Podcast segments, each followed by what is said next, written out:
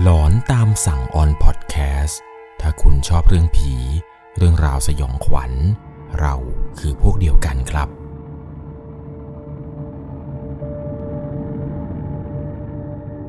สวัสดีครับทุกๆคนครับ ขอต้อนรับเข้าสู่หลอนตามสั่งอยู่กับผม1 1 LC เรื่องราวความสยองขวัญในวันนี้ครับ เป็นประสบการณ์หลอนๆที่เกิดขึ้นในโรงพยาบาลเอกชนแห่งหนึ่ง ใจกลางกทมเลยครับ ผมขออนุญาตที่จะไม่เอ่ยชื่อโรงพยาบาล หรือละแวกข้างเคียงให้ทุกคนได้รับทราบนะครับ ว่าที่นี่เนี่ยคือที่ไหนกัน แต่ผมเชื่อว่าหลายๆ คนถ้าได้ฟังรวมไปถึงพี่ๆพยาบาลเนี่ยถ้าได้ฟังคลิปนี้จนจบ จะรู้ได้ทันทีเลยครับ ว่าเรื่องราวที่ผมจะเล่าให้ฟังในวันนี้คือที่ไหนกัน กับเรื่องสยองของแผนก OPD ที่ในโรงพยาบาลเอกชนแห่งหนึ่งครับ ก่อนจะเข้าไปรับชมรับฟังกันนั้น จริง ๆ แล้วนะครับ เรื่องราวเรื่องนี้ ถ้าเกิดทุกคนได้ฟังเนี่ยผมเชื่อว่าหลาย ๆ คนจะต้องหลอนแล้วก็ขนลุกมาก ๆ เลยเลยครับ จนจะไม่มีใครกล้าไปอยู่ที่โรงพยาบาลแห่งนี้กันเลยยังไงแล้วก็จะต้องใช้วิจารณญาณในการรับชมรับฟังกันให้ดีๆ เรื่องราวเรื่องนี้ครับถูกส่งมาจากผู้ฟังทางบ้านท่านหนึ่งที่เป็นนางพยาบาล เธอนั้นทำงานอยู่ในโรงพยาบาลแห่งนี้ครับ เรื่องสยองขวัญที่เกิดขึ้นนี้ เกิดขึ้นกับพี่แม่บ้านคนหนึ่งครับ ต้องบอกเลยว่าที่โรงพยาบาลเนี่ยก็จะมีพี่แม่บ้านที่คอยทำความสะอาดผัดเปลี่ยนหมุนเวียนกันไปอยู่เป็นประจำตลอด 24 ชั่วโมงอยู่แล้ว เรื่องราวหลอนๆที่เกิดขึ้นนี้ครับดันไปเกิดขึ้นกับพี่แม่บ้านที่เพิ่งจะย้ายเข้ามาทำงานในโรงพยาบาลแห่งนี้ใหม่ ๆแกเนี่ยเป็นคนที่ขยันมากๆครับ กะเช้ากะดึกถ้าใครไม่สะดวกเนี่ย พี่คนนี้ครับก็จะอาสาขึ้นแทนตลอดเลย จนมีอยู่ในคืนหนึ่งครับ เนื่องจากสถานการณ์โควิด -19 ทำให้โรงพยาบาลเนี่ยต้องมีการทำความสะอาดฆ่าเชื้อ เป็นการทำความสะอาดครั้งใหญ่เลยครับ เรียกได้ว่าเป็นการบิ๊กคลีนนิ่งกันเลย การทำความสะอาดในครั้งนี้ครับ ก็จะทำตามแผนกผู้ป่วยต่างๆ ซึ่งเขาจะเรียกกันว่า OPD จำเป็นที่จะต้องทำในช่วงเวลากลางคืนด้วยครับ เพราะว่าในช่วงเวลากลางวันเนี่ย อาจจะยุ่งจากการรับคนไข้ผู้ป่วยปกติอะไรนู่นนี่นั่น มันจะไม่สะดวกครับถ้าเกิดมาทำความสะอาดกันในช่วงเวลากลางวัน จึงจำเป็นที่ต้องมีการทำความสะอาดในช่วงเวลากลางคืนเพื่อความสะดวกนั่นเอง ตอนนั้นเองเนี่ยทางโรงพยาบาลก็จะมีค่าตอบแทนพิเศษให้ครับ เนื่องจากว่ามันไม่ใช่เวลาขึ้นกะปกติ แต่เป็นการเหมือนกับขออาสาสมัครครับ ในการมาช่วยทำความสะอาดครั้งนี้ จริง ๆ แล้วเนี่ย แม่บ้านผัดกลางคืนนะครับ ก็จะมีแม่บ้านที่เขาประจำทำความสะอาดกันอยู่แล้ว แต่ละชั้นแต่ละชั้นไป ชั้นหนึ่งก็ประมาณ 1-2 คน ในคืนนั้นเนี่ยก็จะมีพี่แม่บ้านคนนี้แล้วก็เพื่อนเขาอีกคนหนึ่งครับ ผมขอใช้นามสมมติว่าเป็นพี่เอกับพี่บีก็แล้วกัน พี่เอกับพี่บีเนี่ยแกก็ขออาสามาทำบิทคินดิ้งร่วมกับพี่แม่บ้านคนอื่นที่เขาประจำกะกันอยู่แล้วด้วยกันเลยในคืนนี้ ในวันนั้นเนี่ยก็เริ่มการทำความสะอาดตั้งแต่เวลาประมาณ ห้าทุ่มกว่าๆครับ ก็ไล่ทำความสะอาดกันมาตั้งแต่ชั้นบนสุดของอาคาร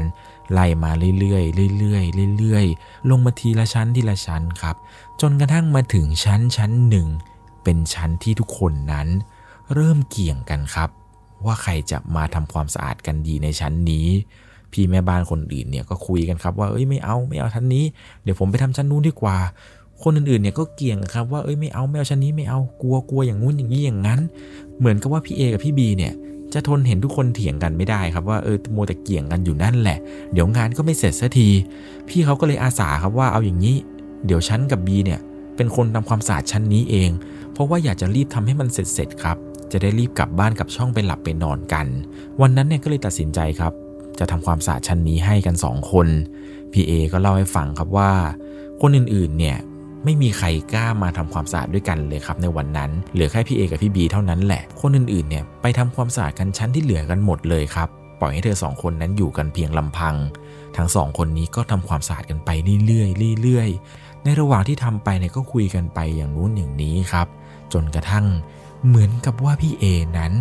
จะเห็นครับว่า มีนางพยาบาลคนหนึ่ง ผิวขาวซีด หน้าตาเนี่ยก็ดูซีดๆ รูปร่างเนี่ยไม่ได้อ้วนไม่ได้ผอม เดินวนไปวนมาแปลกๆ เหมือนเธอกำลังเดินหาอะไรสักอย่าง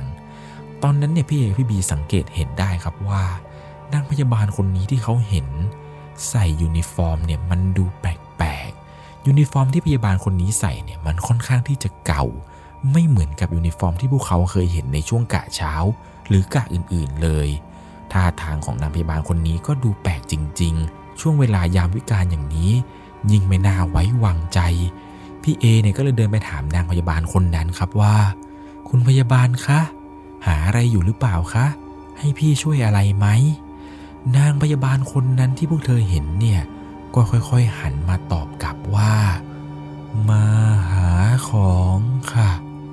เป็นเสียงพูดช้าๆ แต่ไม่ถึงกับยาน เหมือนค่อยๆพูด เป็นเสียงที่เย็นชวนขนลุกแปลกๆ หลังจากที่เธอพูดจบ เธอเองก็หันหลังให้กับพี่เอ แล้วก็เดินก้มหน้าก้มตา หาของไปเรื่อยจนหายไปอยู่ในแผนกแผนกหนึ่ง ซึ่งทางพี่เอกับพี่บีเห็นอย่างนั้น ก็ไม่ได้เดินตามไปหรอกนะครับ เพราะยังติดภารกิจทำความสะอาดอยู่ คิดในแง่ดีครับ สงสัยเธอจะลืมของสำคัญ เลยต้องมาตามหาในช่วงเวลานี้ น่าจะเป็นพวกกุญแจเข้าห้องละมั้ง คือถ้าหาไม่เจอก็คงอาจจะเข้าห้องไม่ได้ ก็เลยต้องกลับมาหาของในแผนกแต่ดูจากยูนิฟอร์มที่เธอใส่ มันก็ตังหิดตังหิดใจอยู่ครับ แต่ก็ไม่ได้คิดอะไร แล้วก็ไม่ได้เดินตามนางพยาบาลคนนั้นไปด้วย จนกระทั่งทำภารกิจเสร็จครับทำความสะอาดชั้นนี้เสร็จเนี่ยก็ไปทำชั้นอื่นทำจนเสร็จเลยครับในคืนนั้น พอหลังจากเสร็จภารกิจแล้วครับพี่เอกับพี่บีเนี่ยก็ต้องไปรายงานให้กับผู้ตรวจตึกในเวรดึกคืนนั้นเนี่ยทราบ ตอนนั้นเองเนี่ยพี่เอพี่บีก็ได้เล่าเหตุการณ์ที่เจอนางพยาบาลคนหนึ่งท่าทางแปลกๆหานู่นหานี่หาอะไรของเธอก็ไม่รู้อยู่ ก็เลยได้เล่าเรื่องราวนี้ครับให้กับผู้ตรวจการฟังโดยความที่ว่าไม่ค่อยไว้ใจด้วยครับ กลัวว่าจะเป็นคนนอกที่แฝงตัวเข้ามาขโมยของหรือเปล่า เพราะดูจากยูนิฟอร์มของนางพยาบาลคนนั้นใส่เนี่ยมันไม่เหมือนกับคนอื่นใส่เลยครับ พี่สองคนเนี่ยกลัวว่า จะมีผู้ร้ายเนี่ยแอบเอาชุดนางพยาบาลนะครับมาสวมใส่ แล้วก็แอบเดินขึ้นมาบนอาคารเพื่อมาขโมยของสำคัญอย่างพวกเครื่องมือแพทย์ หรือพวกของมีค่าอะไรต่างๆ ที่แบบคนอื่นๆเขาลืมไว้หรือของสำคัญของคนไข้ที่อยู่ในแผนก อีกอย่างหนึ่งเนี่ยมันเป็นยามวิกาลด้วยครับ ตอนนั้นเองเนี่ยผู้ตรวจการพอได้ฟังเรื่องราวเรื่องนี้ที่พี่สองคนเขาเล่าให้ฟัง ก็ตกใจเหมือนกันครับเพราะปกติแล้วแผนก OPD มันปิดตั้งแต่2ทุ่มแล้ว ยิ่งเป็นช่วงโควิด -19 แล้วด้วย เขายิ่งปิดเร็วขึ้นกว่าเดิมอีก ตอนนั้นเนี่ยก็เลยมีการไปสอบถามยังหอผู้ป่วยในที่เป็นแผนก IPD ครับ ว่ามีนางพยาบาลพาร์ทไทม์มาขึ้นเวรหรือเปล่า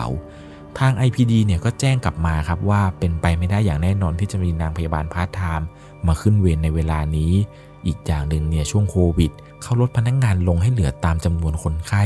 ซึ่งถ้าเกิดมีคนไข้ 5 คนในแผนกเขาก็จะให้นางพยาบาลอยู่กันแค่ 5 คน เป็นไปไม่ได้เลยที่จะมีการจ้างเสริมขึ้นมา แล้วก็เจ้าหน้าที่พาร์ทไทม์เนี่ยเขาไม่ให้เข้าไปในแผนกนั้นอย่างแน่นอน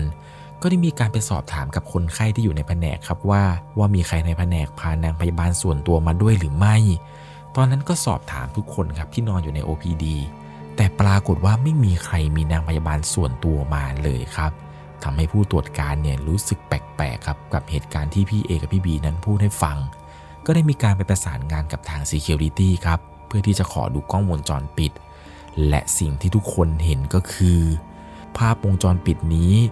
เป็นภาพที่พี่เอกับพี่บีเหมือนกับจะยืนเรียกและพูดคุยกับนางพยาบาล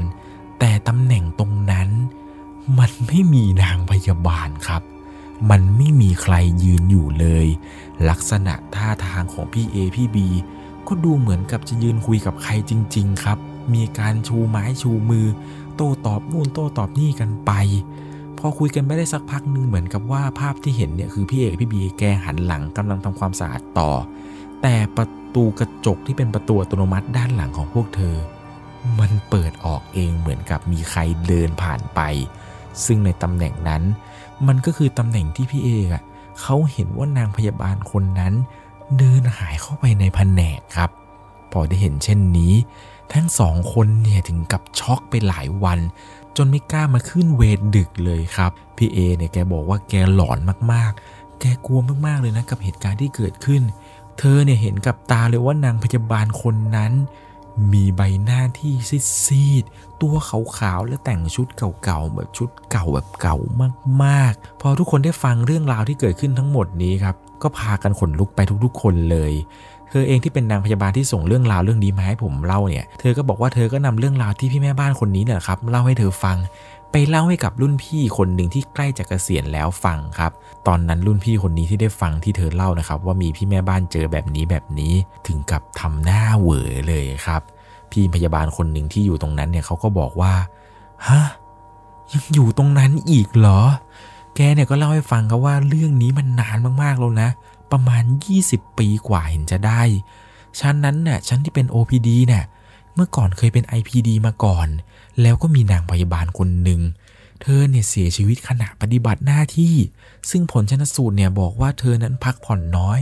อาจจะเพราะว่าเธอนั้นควงเวรเช้า บ่าย ดึก ควงอยู่บ่อยๆครับ บวกกับความเครียดทำให้เธอนั้นหัวใจวายเฉียบพลัน แล้วก็เสียชีวิตที่ชั้นนั้น โดยมีเพื่อนนะครับช่วยกันปั๊มหัวใจเท่าไหร่ เธอเองก็ไม่ฟื้นครับ สุดท้ายเนี่ยเธอก็เป็นร่างที่ไร้วิญญาณอยู่ในแผนกนั้น แต่ก่อนที่เธอจะเสียชีวิตนะครับ ก่อนที่เธอจะเสียเนี่ย เธอได้มีการบอกกับเพื่อนร่วมงานครับว่าเธอเนี่ยทำบางสิ่งบางอย่างหาย เดี๋ยวจะลองเดินหาดูก่อน แต่ยังไม่ทันได้หาเลยครับ ก็มาพบว่านางพยาบาลคนนี้ วูบหมดสติ สุดท้ายก็คือหัวใจหยุดเต้นไปแล้ว ปัจจุบันนะครับ ชั้นนั้นที่เกิดเรื่องเนี่ยมีการปรับเปลี่ยนเป็น OPD ซึ่งตอนก่อนหน้านี้ที่เกิดเรื่องเนี่ยเป็นแผนก IPD มาก่อน แต่ความหลอนของชั้นนั้น ยังคงมีการพบเห็นอยู่เรื่อยๆ เลยครับ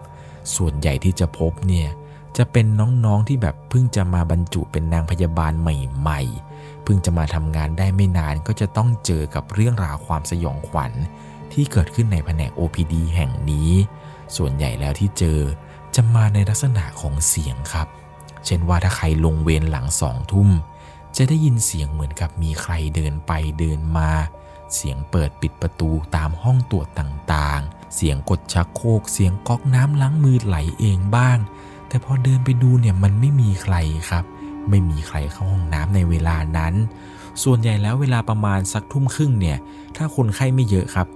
พี่ๆพยาบาลเนี่ยก็จะพากันรีบเคลียร์ทุกอย่างให้เสร็จก่อนสองทุ่ม แล้วก็พาชิ่งกลับบ้านกันจนหมดแล้ว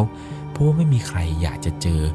นางพยาบาลคนนั้นหรอกครับ เธอเนี่ยจะเข้ามาทักทาย เรียกได้ว่าทุกครั้งที่เธอมาเนี่ยทำเอานางพยาบาลในแผนก ถึงกับคนลุกกันไปตามๆกันเลยละครับ ยังมีอีกหลายเหตุการณ์ที่เกิดขึ้นในแผนกแห่งนี้ ซึ่งต้องบอกเลยนะครับว่าเรื่องราวหลอนๆเนี่ยในโรงพยาบาลเนี่ย เยอะแยะมากมายเลยครับ โดยส่วนตัวแล้ว เธอเนี่ยก็เชื่อครับ ว่านางพยาบาลคนนั้นที่ทุกคนเห็นกัน ยังคงวนเวียนไปวนเวียนมา อยู่ในชั้นนั้นนั่นแหละครับ และเหมือนกับว่าเธอนั้นพยายามที่กำลังจะตามหาของ ที่เธอนั้นทำหายไปอย่างแน่นอน ซึ่งก็ไม่มีใครรู้เลยนะครับ ว่าของที่เธอทำหายเนี่ยมันคืออะไร ยังไงแล้วใน EP นี้ต้องขออภัยด้วยนะครับ ที่ไม่สามารถนำภาพจากกล้องวงจรปิดในโรงพยาบาล มาให้ทุกคนได้เห็นกัน เนื่องจากมันเป็นโพลิซีของทางโรงพยาบาลครับ ถ้าเกิดว่านำภาพนี้ออกมาเนี่ยมันจะกระทบกับชื่อเสียงกระทบกับเรื่องต่างๆ ที่จะตามมาอย่างแน่นอน อีกอย่างหนึ่งคือ ทางพวกพี่ๆพยาบาลที่เป็นคนเก่าๆเนี่ยเขาก็ไม่อยากให้แบบเรื่องราวเรื่องนี้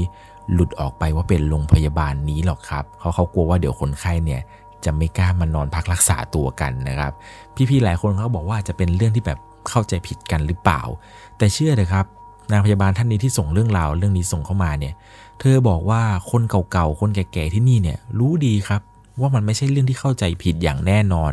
ส่วนตัวของเธอเองเนี่ยก็ยังมีเรื่องราวหลอนๆที่เกิดขึ้นในโรงพยาบาลแห่งนี้เหมือนกันเลยนะครับ เรื่องนี้เนี่ยเธอบอกว่ามันเกิดขึ้นเมื่อประมาณ 4 ปีที่แล้วเห็นจะได้ วันนั้นเนี่ยเหมือนกับเธอนะครับ ขึ้นไปตรวจคนไข้บนแผนกอื่นมา แล้วกำลังจะลงมาที่ชั้นล่างครับ ในระหว่างที่กำลังยืนอยู่ในลิฟต์นั้น ลิฟต์เนี่ยก็ค่อยๆลงมาเรื่อยๆทีละชั้น ทีละชั้น จนลิฟต์นะครับมาจอดอยู่ที่ชั้นชั้นหนึ่งพอเมื่อประตูลิฟต์เปิดออกครับ เธอก็เห็นว่ามันมีกลุ่มญาติคนไข้ครับ ประมาณ4ี่ห้าคนเลย ยืนอยู่ตรงหน้าลิฟต์แล้วเหมือนกับว่าเธอเนี่ยจะถามไปครับว่าลงไปด้วยกันไหมคะ ทางญาติคนไข้ที่ยืนอยู่ตรงหน้าลิฟต์กันนั้นครับ ทุกคนเนี่ยสายหัวครับ แล้วก็มีญาติคนหนึ่งบอกว่า ไม่เป็นไรครับไม่เป็นไรครับ แล้วก็ยิ้มเจือนๆให้เธอ เธอก็เลยปิดประตูลิฟต์ครับ แต่ในจังหวะที่ประตูลิฟต์กำลังจะปิด เธอเนี่ยได้ยินเสียงของญาติคนไข้คนหนึ่งครับ พูดขึ้นมาว่าเฮ้อลิฟต์เต็มอีกละ นี่ต้องรอลิฟต์ใหม่อีกนานเลยนะเนี่ย เราลงเดินบันไดกันไหม หลังจากนั้นประตูลิฟต์ปิด เธอเนี่ยมองซ้าย มองขวา ในลิฟต์ไม่มีใครเลยครับ ลิฟต์ตัวนั้นมีเพียงแค่เธอ ยืนอยู่คนเดียว แล้วสิ่งที่ญาติกลุ่มนั้นพูด มันคือใครกัน พวกเขาเห็นใครยืนในลิฟต์กันแน่ เป็นอย่างไรกันบ้างครับ กับเรื่องราวความสยองขวัญที่เกิดขึ้นในโรงพยาบาลแห่งนี้ ผมเชื่อว่ายังมีอีกหลายเรื่องราวเลยครับที่เกิดขึ้น เอาเป็นว่าใครมีประสบการณ์หลอนๆ ที่เกิดขึ้นในโรงพยาบาลอีก สามารถส่งเรื่องราวของคุณมาได้ที่ Facebook Fanpage 1LC เลยนะครับ ผมยังรออ่านเรื่องราวหลอนๆ ของทุกคนอยู่สำหรับใน EP นี้ ถ้าคุณชอบเรื่องผี เรื่องราวสยองขวัญ เราคือพวกเดียวกันครับ ใครที่กำลังรับชมรับฟังอยู่ในโรงพยาบาล ขอให้ทุกคนนั้น รอดปลอดภัย อย่าได้เจอผีกันละครับ สวัสดีครับ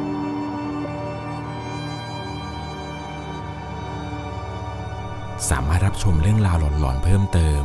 ได้ที่ YouTube c h anel 1 LC ยังมีเรื่องราวหลอนๆที่เกิดขึ้นในบ้านเรา รอให้คุณนันได้รับชมอยู่นะครับ